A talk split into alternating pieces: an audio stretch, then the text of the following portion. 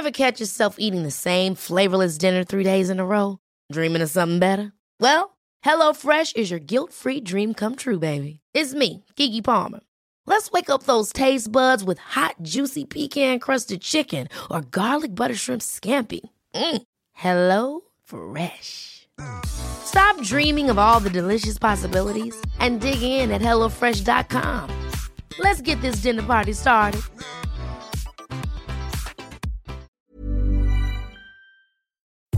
You're listening to Luke's English Podcast. For more information, visit teacherluke.podomatic.com. Hello, folks. Welcome to another episode of Luke's English Podcast.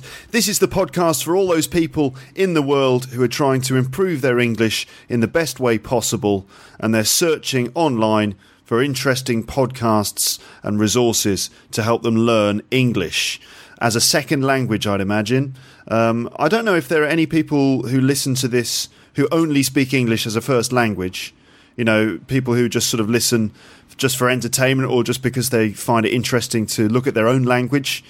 I do get the odd bit of email contact from people like teachers, for example, who obviously know how to speak English already, but they still listen to the show just because they like it so much, they enjoy it, and they recommend it to their students, and they use it in their classes sometimes. It's just, you know, it's just incredibly popular. Luke's English podcast these days. It's, it's it really is incredible. Um, I'm actually number one in my category on podomatic.com now. Number one, that's it, in the um, education languages section of podomatic.com. Luke's English podcast is up there at number one. That's right. And I get over 20,000 downloads of this um, podcast every 30 days. And I still think that's a tiny proportion of the potential audience that I have out there in the world.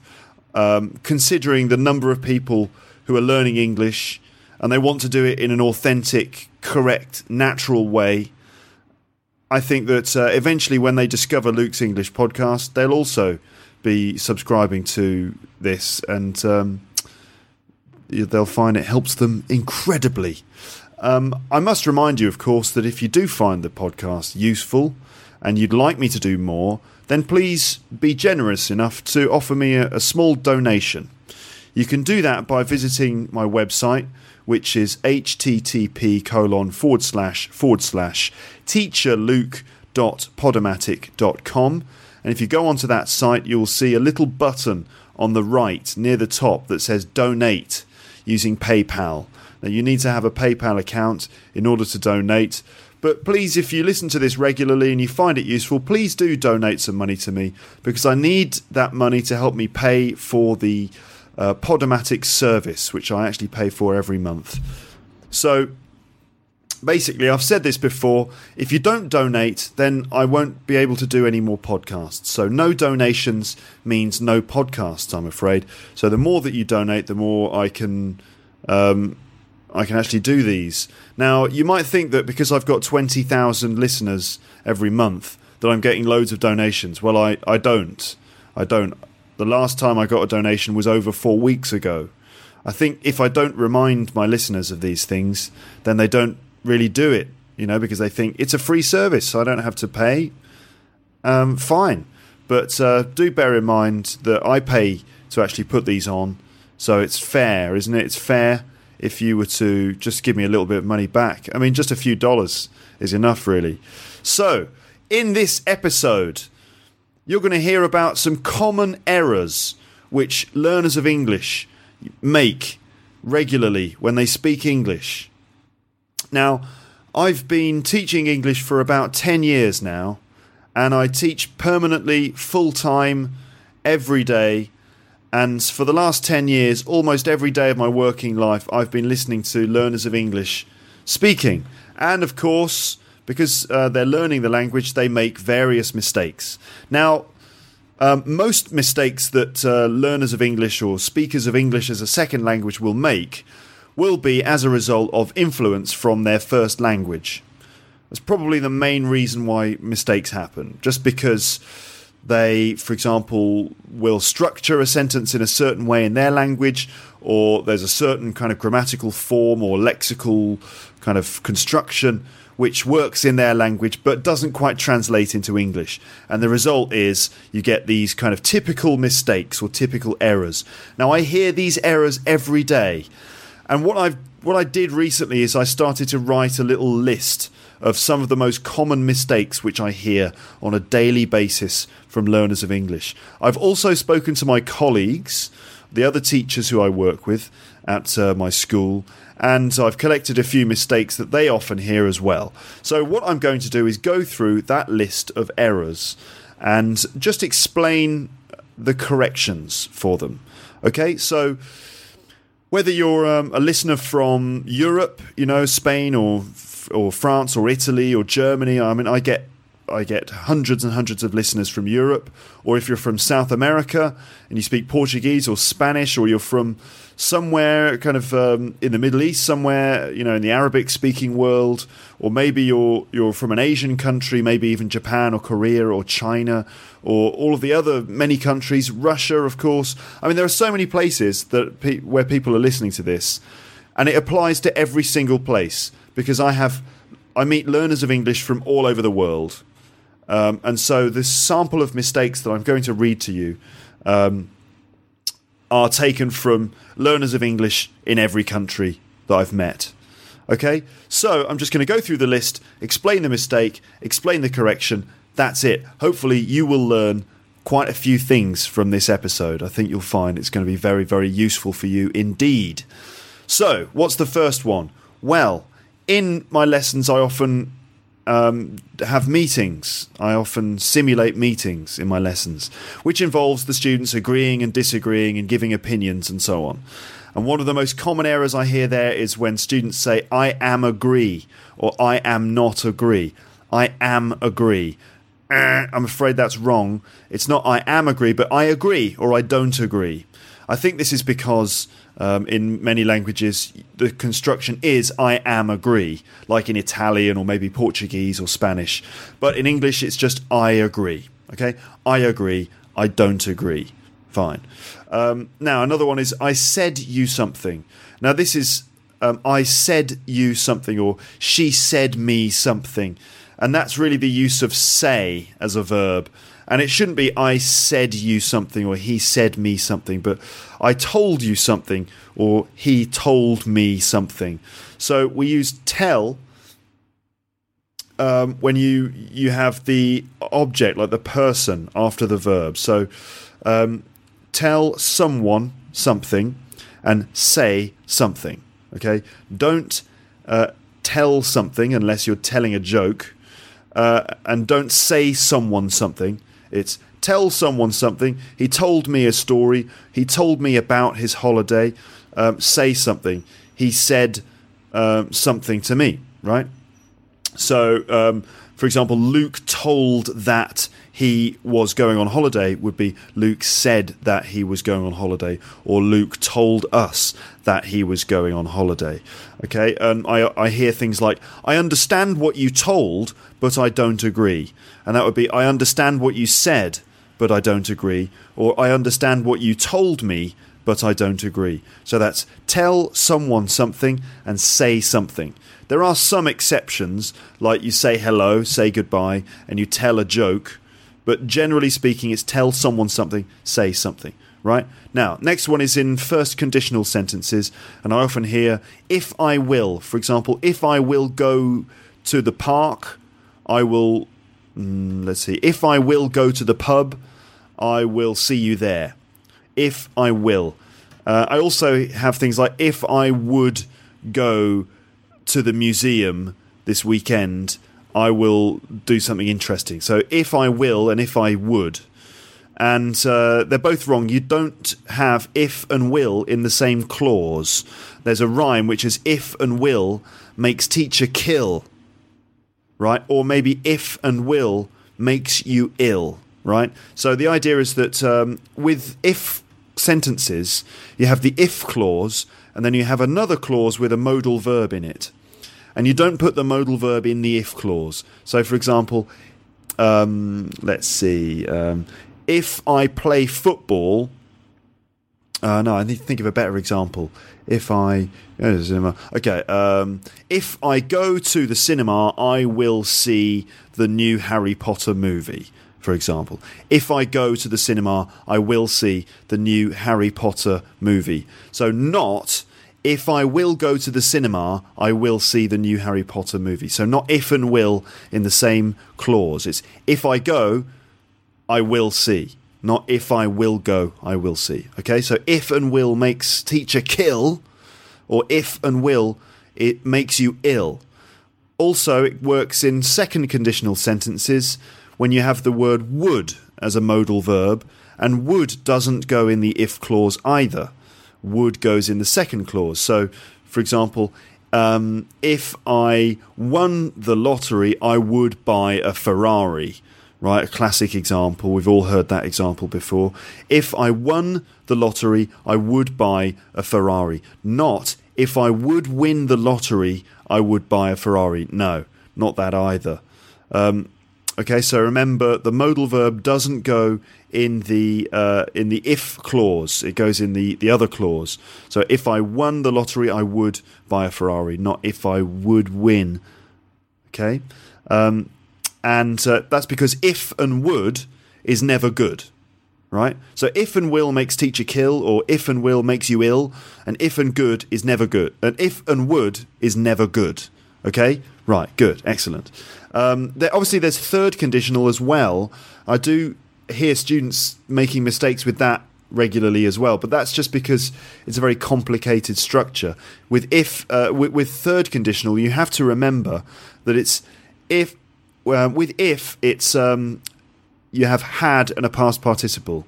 So if I had gone to university, and then we use would in the next clause, right? So not if I would have gone to university. No, if I had gone to university, I would have studied law. Okay, if I had gone to university, I would have studied law, for example. Not if I would have gone to university, I would have studied law. No, Okay, so because if and would is never good, right? Okay. Um, there are exceptions to that, of course, because sometimes you will have would like. Would like. Sometimes that goes in the if clause, and that's okay because it's would like. It's not would, it's would like. For example, if you would like to open your books, we can begin. If you'd like to open your books, or maybe if you'd like to take a seat, I'll be with you in a moment right? If you would like to take a seat, I'll be with you in a moment. Or if you would like to leave a message, please do so after the beep. Beep, you know, that kind of thing. Um, so there are exceptions to it. Right, next thing in my list, it's just a random list, by the way. It's not in any particular order. It's just a random, useful list for you. Right, the next thing is a few prepositions.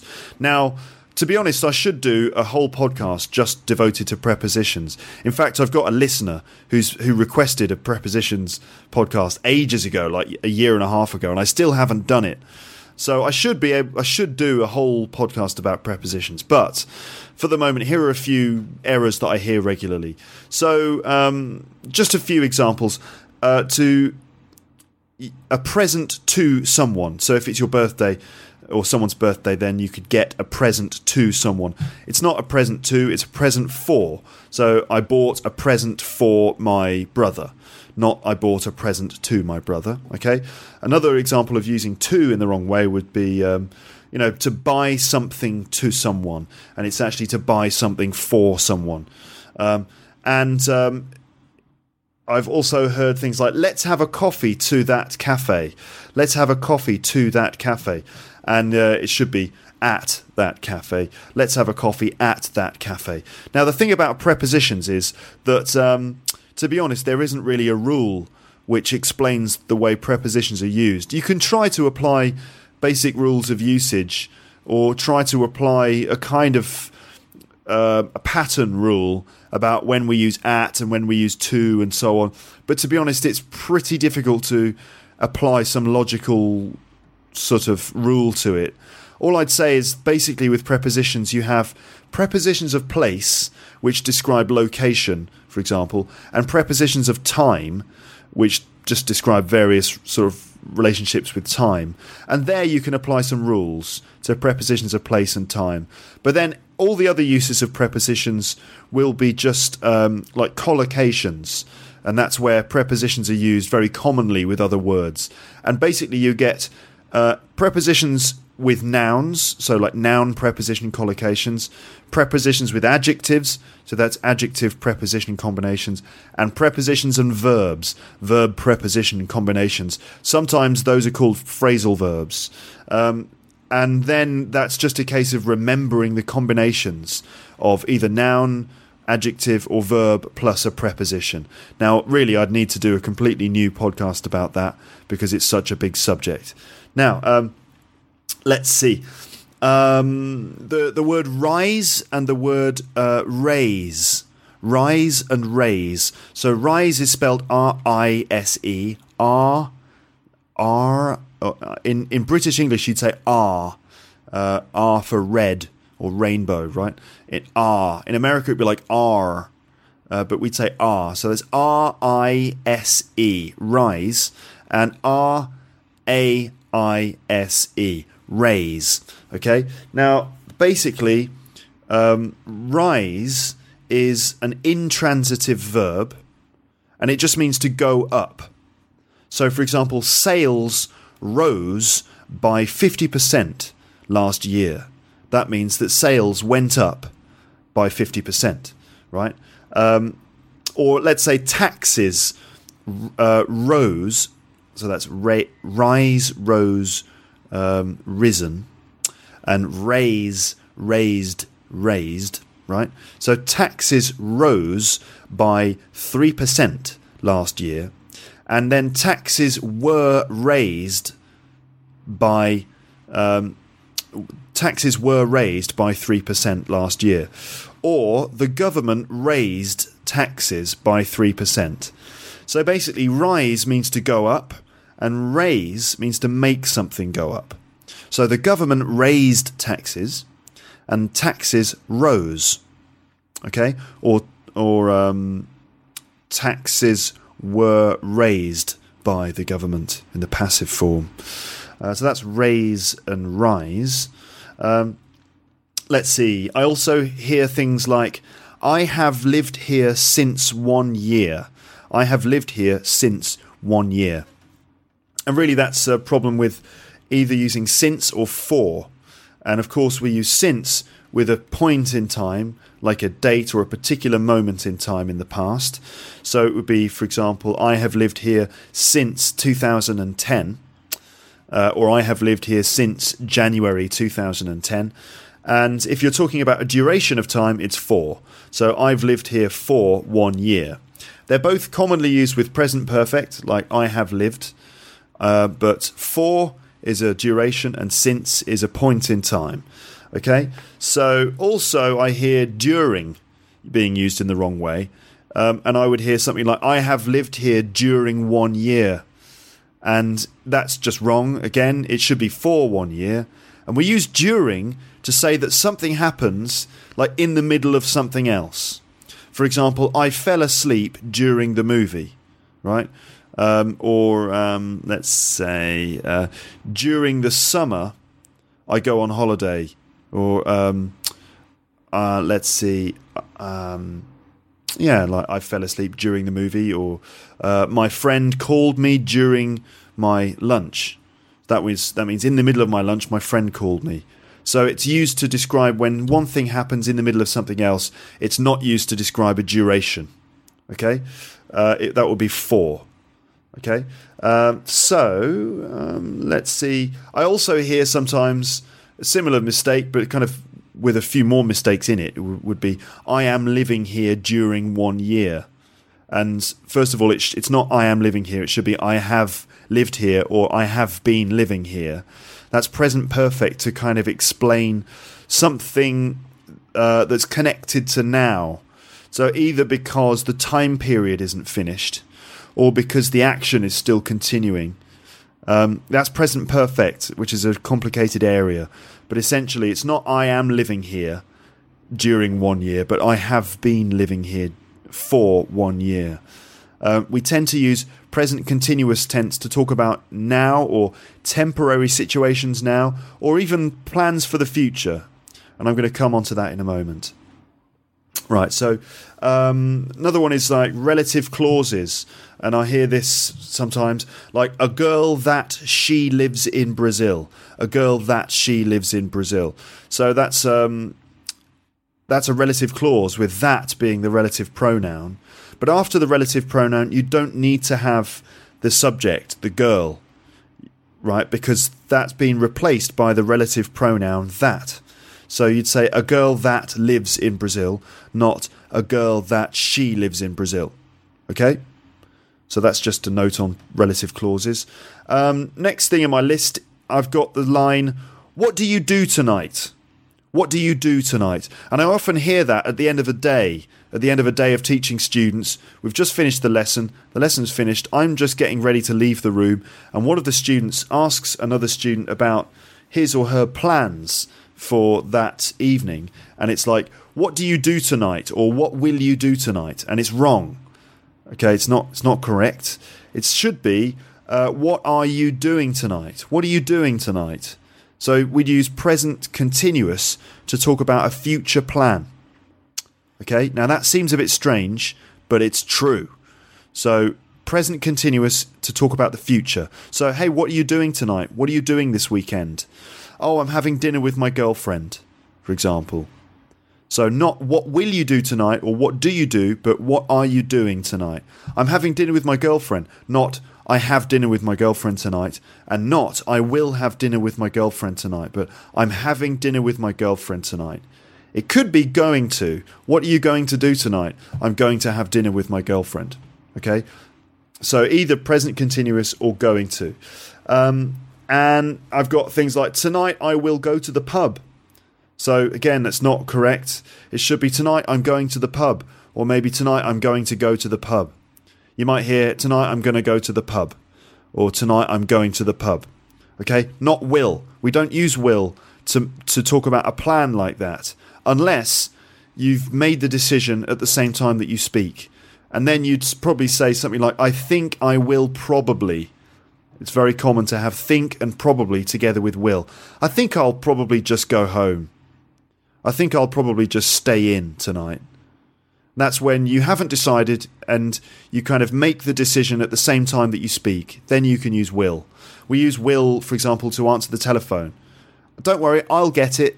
Or to answer the door. I'll I'll get it, I'll answer it.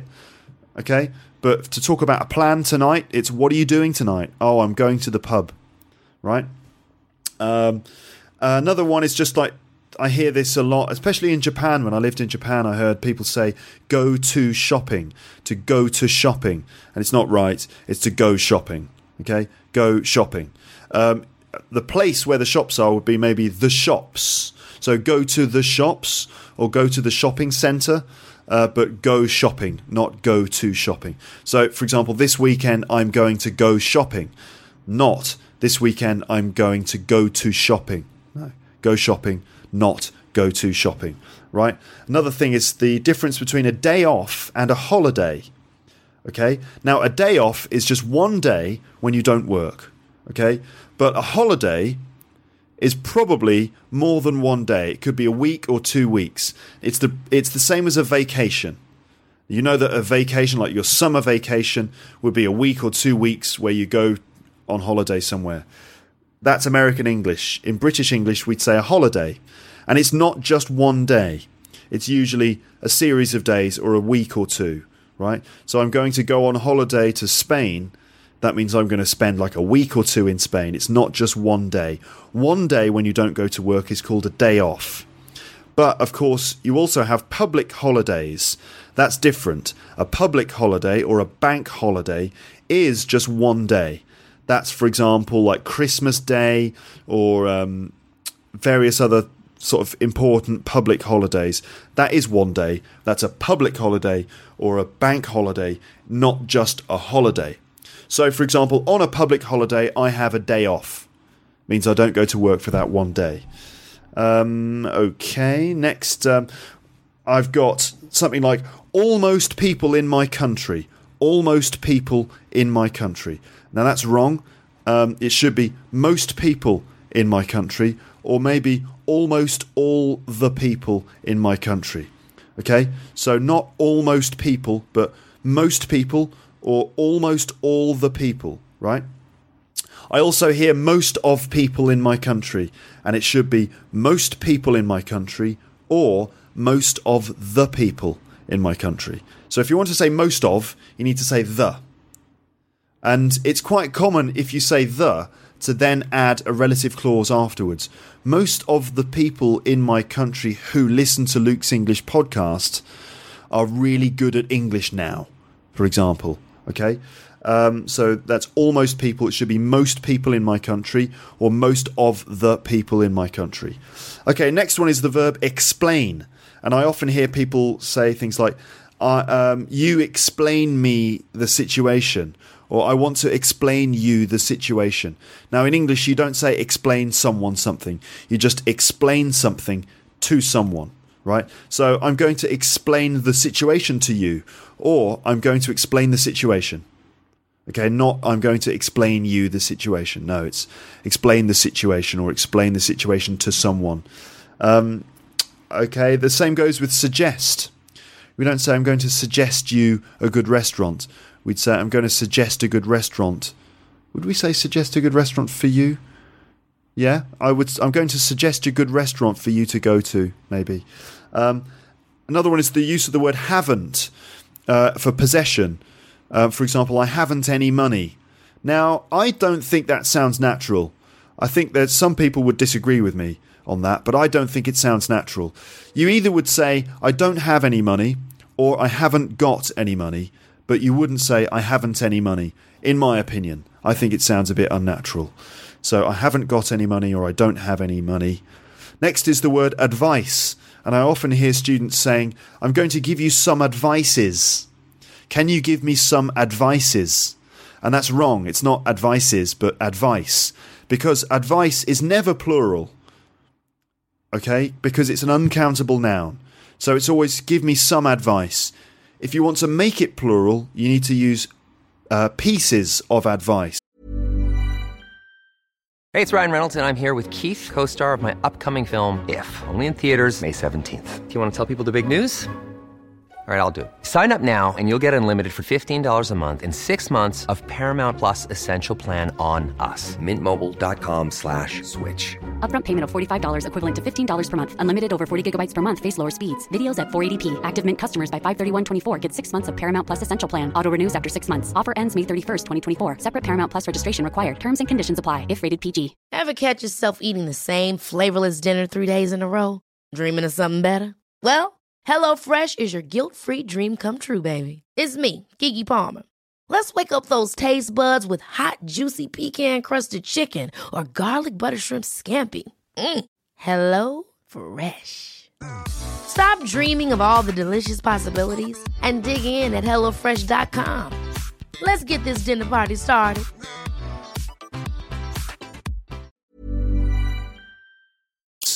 So, can you give me some advice? Or can you give me some pieces of advice? Or I've got three important pieces of advice to give you, for example. Okay. Similarly, the word information. Information is never plural because it's an uncountable noun. So I'm going to give you some information, not I'm going to give you some informations. No, never plural, never has an S. Again, you can make it plural by saying pieces of information. So he gave me several pieces of information.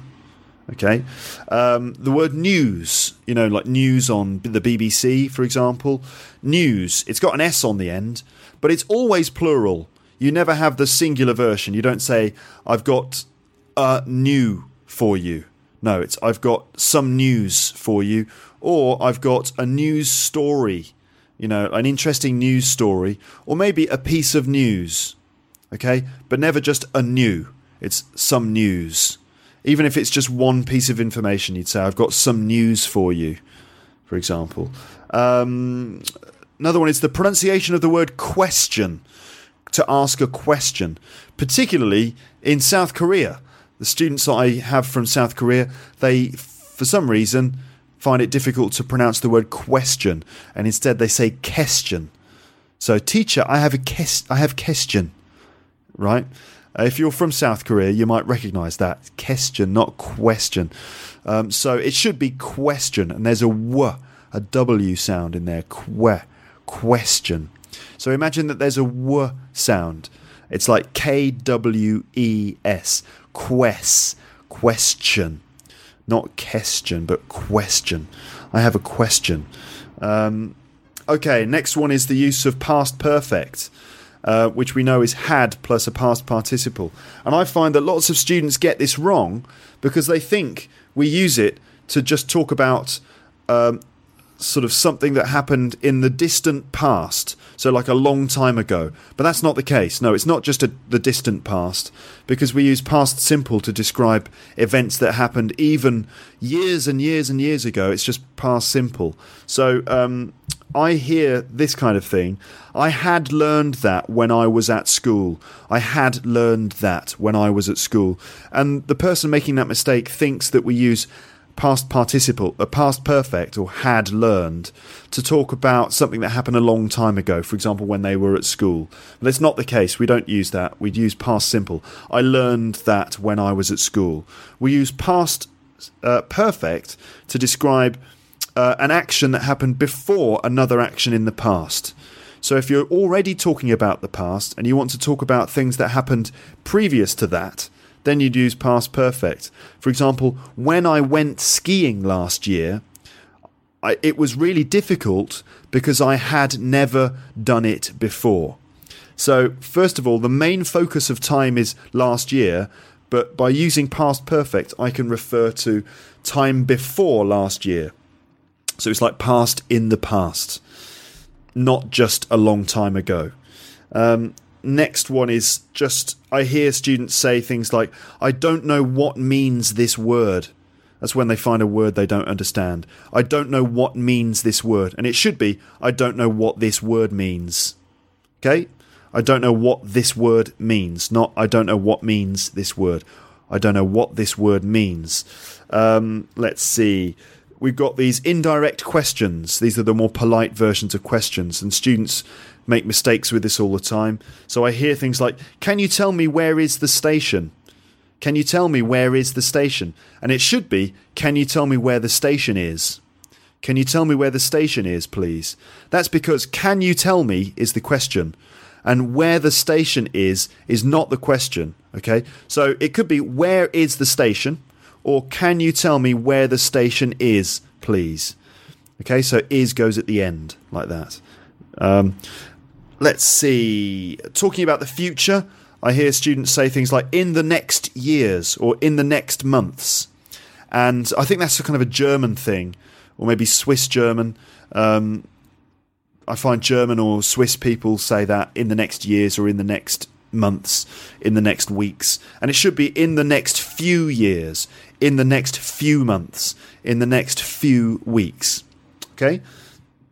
Also, in the past, we'd say in the last few weeks, in the last few months, in the last few years. Not in the last years, but in the last few years. Okay? Um, a structure which causes students a lot of problems is the, the structure that, that's, that you find in things like a four hour journey.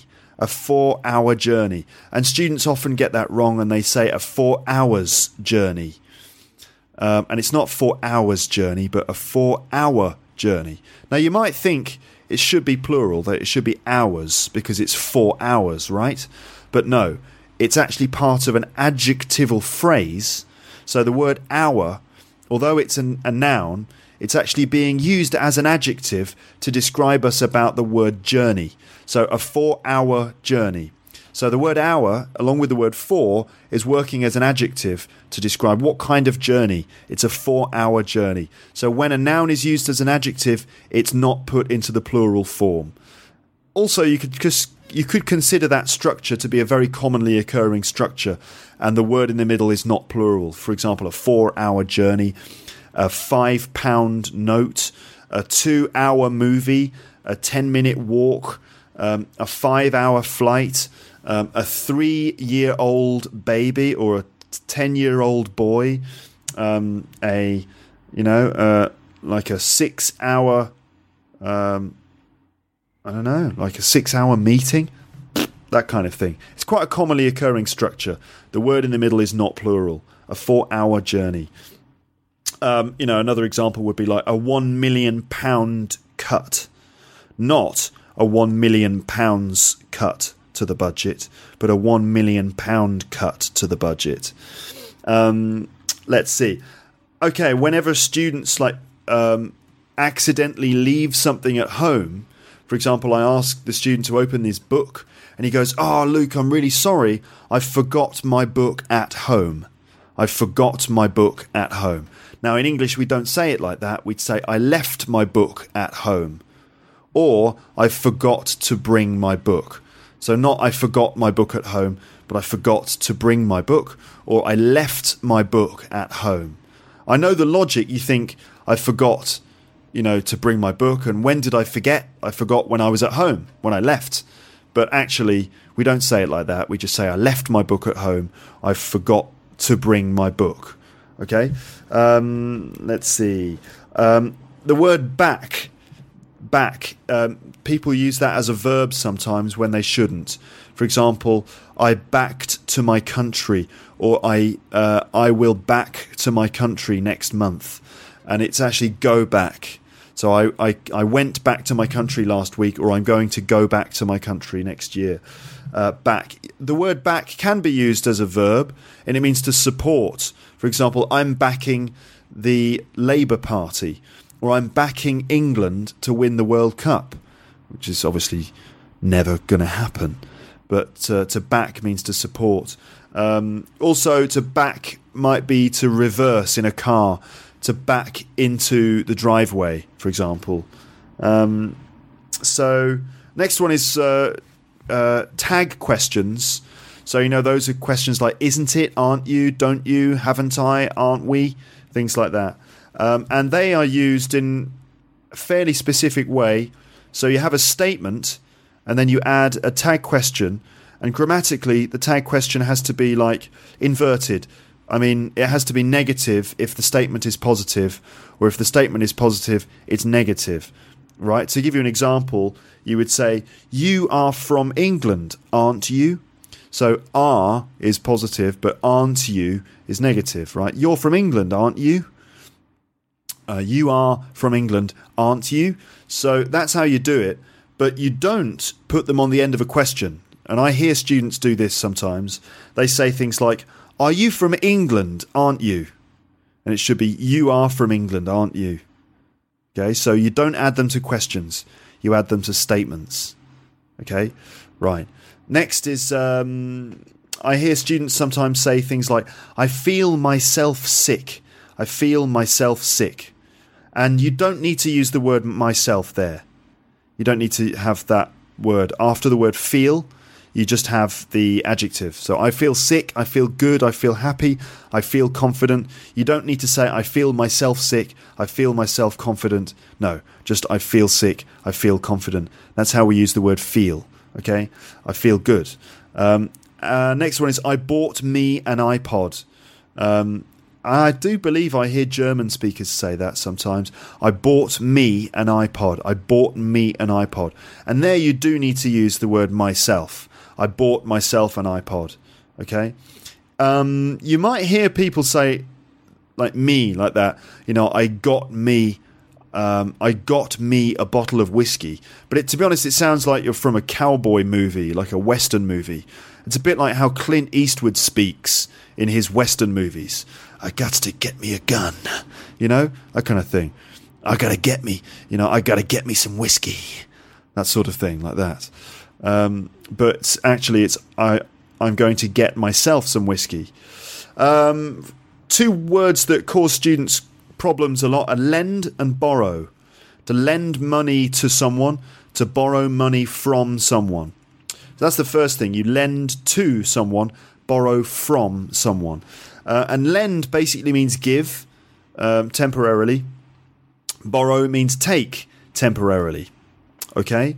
So if I give you a hundred pounds, I lend you £100 or I lend £100 to you, then you have to give it back to me later, right? And you borrowed £100 from me, okay?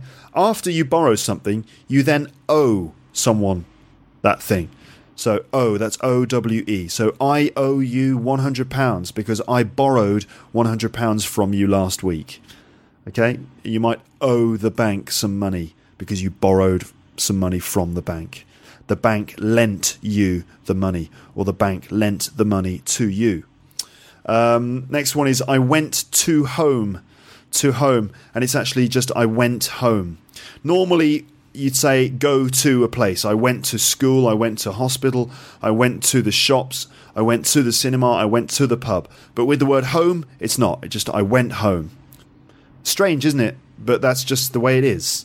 Uh, another one is um, ways of going somewhere. So, for example, I went by car, I went by taxi, I went by plane, I went by motorbike, by bicycle, by horse, by tractor, by helicopter, by submarine.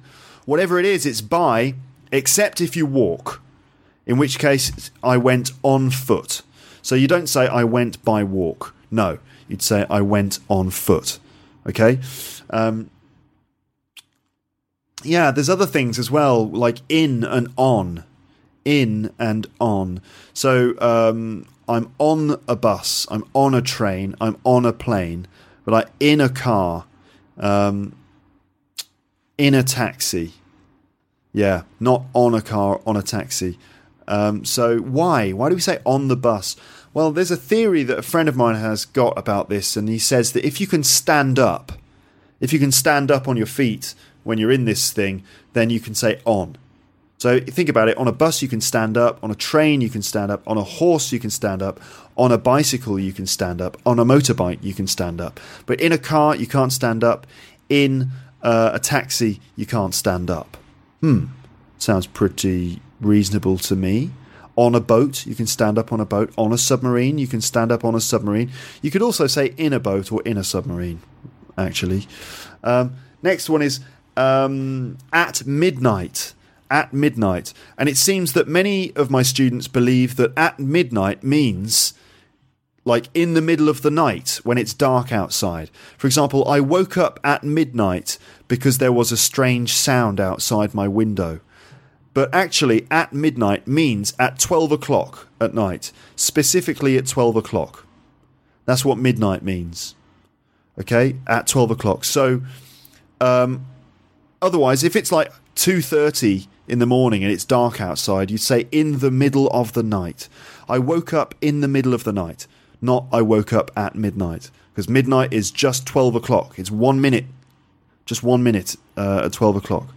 Um, next one is I hear students say things like, I came to London for study English. I came to London for study English. Now, there we would use to study. That's an infinitive to describe the purpose of why you've done something. So I came to London to study English, not I came to London for study, but I came to London to study English. Um, let's see. Another one is um, same like. So you are the same like me. You are the same like me, and it should be the same as. It's almost always the same as. You're the same as me. Okay? Um, yeah, we use also such as as a way of giving ex- giving examples.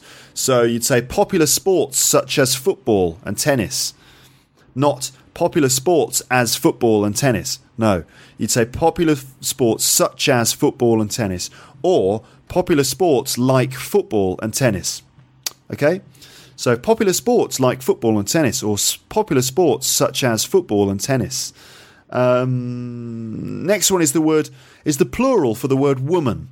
So you have one man, one woman, two men, and two women. Women, okay? So not womans or woman. No, it's women. Two women. One woman, two women. I hear that mistake all the time. Even the very advanced learners of English that I teach still make that mistake. So it's two women. Okay? Um, and one child, two children. So not two childs. No, two children. Okay? And the same with the word person. So one person, two people. Okay? Now, in general English, you would say people. Um, I hear students saying persons a lot. Now, the, the word persons does exist, but it's not really in general English. It's used in things like legal English or very formal English to describe you know individuals, so persons. Um, but in general conversational English, you would say people, not persons. Persons sounds too formal, too legal. Okay, so it's people instead. Um, next is the expression in spite of or despite. And in spite of and despite mean the same thing and they're used in the same way. But I often hear students making mistakes with that. I hear things like, in spite of he was tired, he, he did the washing up in spite of he was tired, he did the washing up. Uh, the washing up is when you clean the dishes in your house. So, in spite of he was tired. So, it shouldn't be that. It should be in spite of the fact that he was tired. Um, okay? Or despite the fact that he was tired. Or maybe in spite of being tired, he did the washing up. Or despite being tired, he did the washing up. Um, you might say, although, although he was tired, he did the washing up. So, although he was tired, he did the washing up. Or, in spite of the fact that he was tired, he did the washing up. Or, despite the fact that he was tired, he did the washing up. Or, despite being tired, he did the washing up. Or, in spite of being tired, he did the washing up. Whew. I hope you got all that. You know, you can you can visit the web page and see all these things written down. I'm going to write these things down and then you can check them. So do visit the web page http colon forward slash forward slash teacherluke.podomatic.com. You can see all of these things being written down there. Okay? That's good, isn't it? It's brilliant. Can you believe it? Can you believe that you just get this stuff just online. Like, oh, I think I wonder if anyone has done a podcast about common errors that learners of English make. You know those things that learners of English always do that they shouldn't do, and if they stopped doing them, their English would be like a lot better and they'd get much better results in their IELTS and their FCE and CAE exams. All those typical errors that when an examiner hears them, he kind of gets disappointed and gives you a bad mark. Where, where can I find a podcast where someone explains all of those things? Well, you've just discovered it, ladies and gentlemen, and it's called Luke's English Podcast. That's right, you're listening to the, the, the right thing here. This is going to fix those little mistakes that you keep making. Okay, just a few mistakes left in this big podcast about student errors. Let's see, we've got um, uh, the expression used to. Used to. Used to. Uh, and I've got the, the sentence here We are used to live in a cold climate. We are used to live in a cold climate. Wrong. Should be We are used to living in a cold climate. That's because used to, U S E D T O, used to, note the pronunciation there, used to. Not UZ to, but used to. Um, let's see. Used to has got two uses I hope that's not confusing. Used to can be used for two different things. So, on one hand, used to means something you did regularly in the past, you don't do it anymore. I used to live in Japan. I used to smoke, but I don't smoke anymore. Okay? The other one is be used to, and then an ing form. Um, so, I am used to living in England. I've been living here all my life, so I'm used to living here. And that means to be accustomed to it. So it was difficult before, it's not difficult now. So that sentence, we are used to live in a cold climate, should be, we are used to living in a cold climate, meaning uh, I'm, I'm comfortable living in a cold climate because I've been doing it for a long time. Okay? Um, so that's on one hand, I used to do something in the past regularly, I don't do it now. On the other hand, I am used to doing something, which means that I'm okay with it now. It feels normal, it feels natural because I've been doing it for a long time. Okay? Couple of other things. One is the question, what is he like? Or what is it like? So, for example, what is he like? The wrong answer is he likes football. And the right answer is he's a really nice guy. What is he like? He's really nice. What does he like? He likes football. Okay? So, what is he like, or what is it like? What was it like? Very common questions, and they're just used to kind of ask about the quality of something, to, to, to get information about something. Um, what was the movie like? Okay, did you enjoy it? How was your holiday? What was it like? Oh, it was fantastic. Okay, what was it like? What is he like? What is it like? Means tell me about it. I wonder what it's going to be like. I'm sure it's going to be fantastic. Okay, and um, okay, I've got a couple of others. One that says we have to wait during three weeks. Now, I've already explained that at the beginning of this. It's not during, it's for. So I have to wait for three weeks. And the other one is the difference between by and until. So you might hear, I might hear a student saying something like, please finish the report until Friday at the latest. Please finish the report until Friday at the latest. And that's wrong should be please finish the report by Friday at the latest. Please finish the report by Friday at the latest. So we use by to say that this is the last point at which something can happen. So it must happen before that point once. Okay? So please finish the report by Friday means you can finish it at any time but it must be before Friday, okay?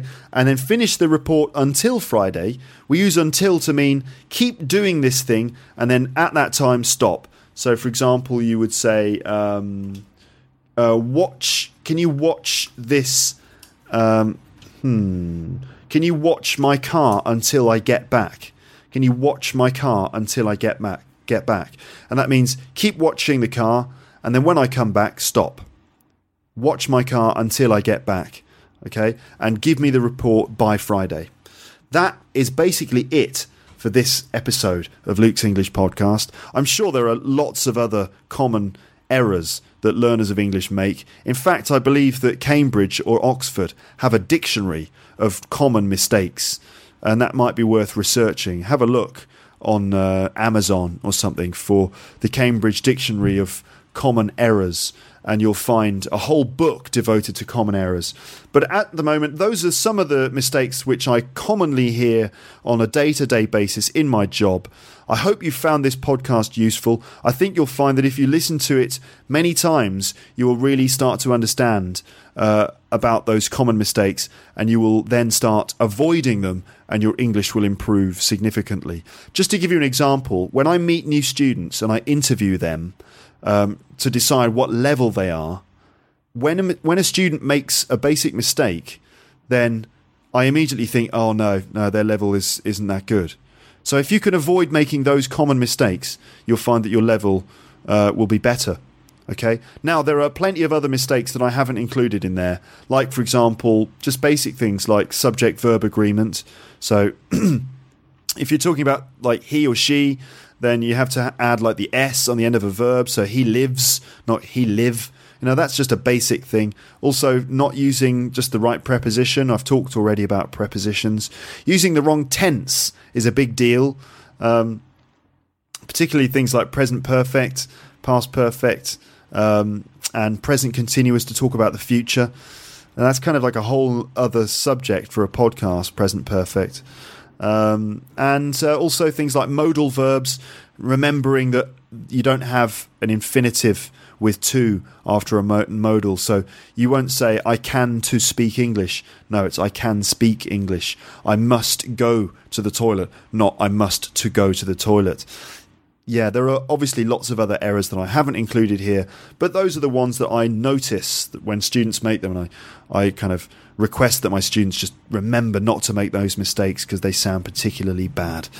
That's it from this episode of Luke's English podcast. I don't know if you've noticed, but uh, you might have noticed that the sound quality is a little bit better this time round. I hope so because I recently uh, got a new microphone. So now I'm going to sound um, even more professional than I was before. So the quality of Luke's English podcast has improved even more. I think uh, hopefully that's a good reason for you to donate a little bit of money. I, I hope that I'm not. I don't sound like some desperate beggar. Kind of, please give me some money, you know.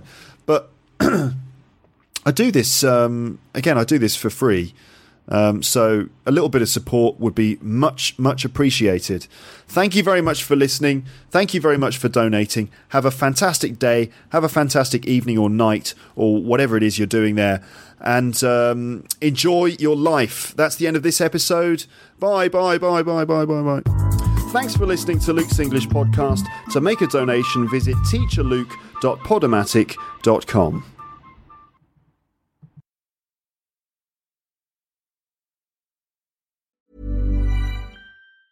Ever catch yourself eating the same flavorless dinner three days in a row? Dreaming of something better? Well, HelloFresh is your guilt free dream come true, baby. It's me, Keke Palmer. Let's wake up those taste buds with hot, juicy pecan crusted chicken or garlic butter shrimp scampi. Mm. Hello Fresh. Stop dreaming of all the delicious possibilities and dig in at HelloFresh.com. Let's get this dinner party started.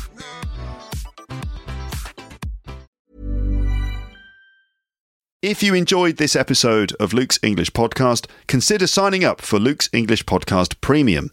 You'll get regular premium episodes with stories, vocabulary, grammar, and pronunciation teaching from me, and the usual moments of humour and fun. Plus, with your subscription, you will be directly supporting my work and making this whole podcast project possible. For more information about Luke's English Podcast Premium, go to teacherluke.co.uk slash premium info.